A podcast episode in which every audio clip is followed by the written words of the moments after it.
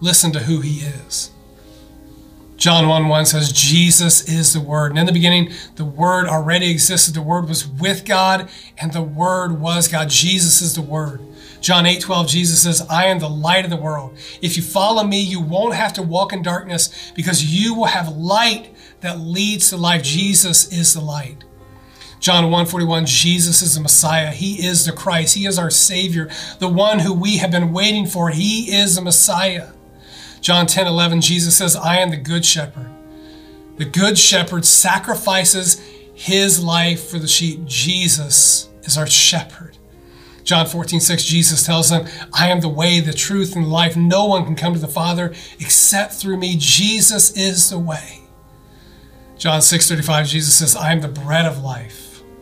Whoever comes to me will never be hungry again. Whoever believes in me will never be thirsty. Jesus is the bread. John 11, 25, Jesus says, I am the resurrection and the life.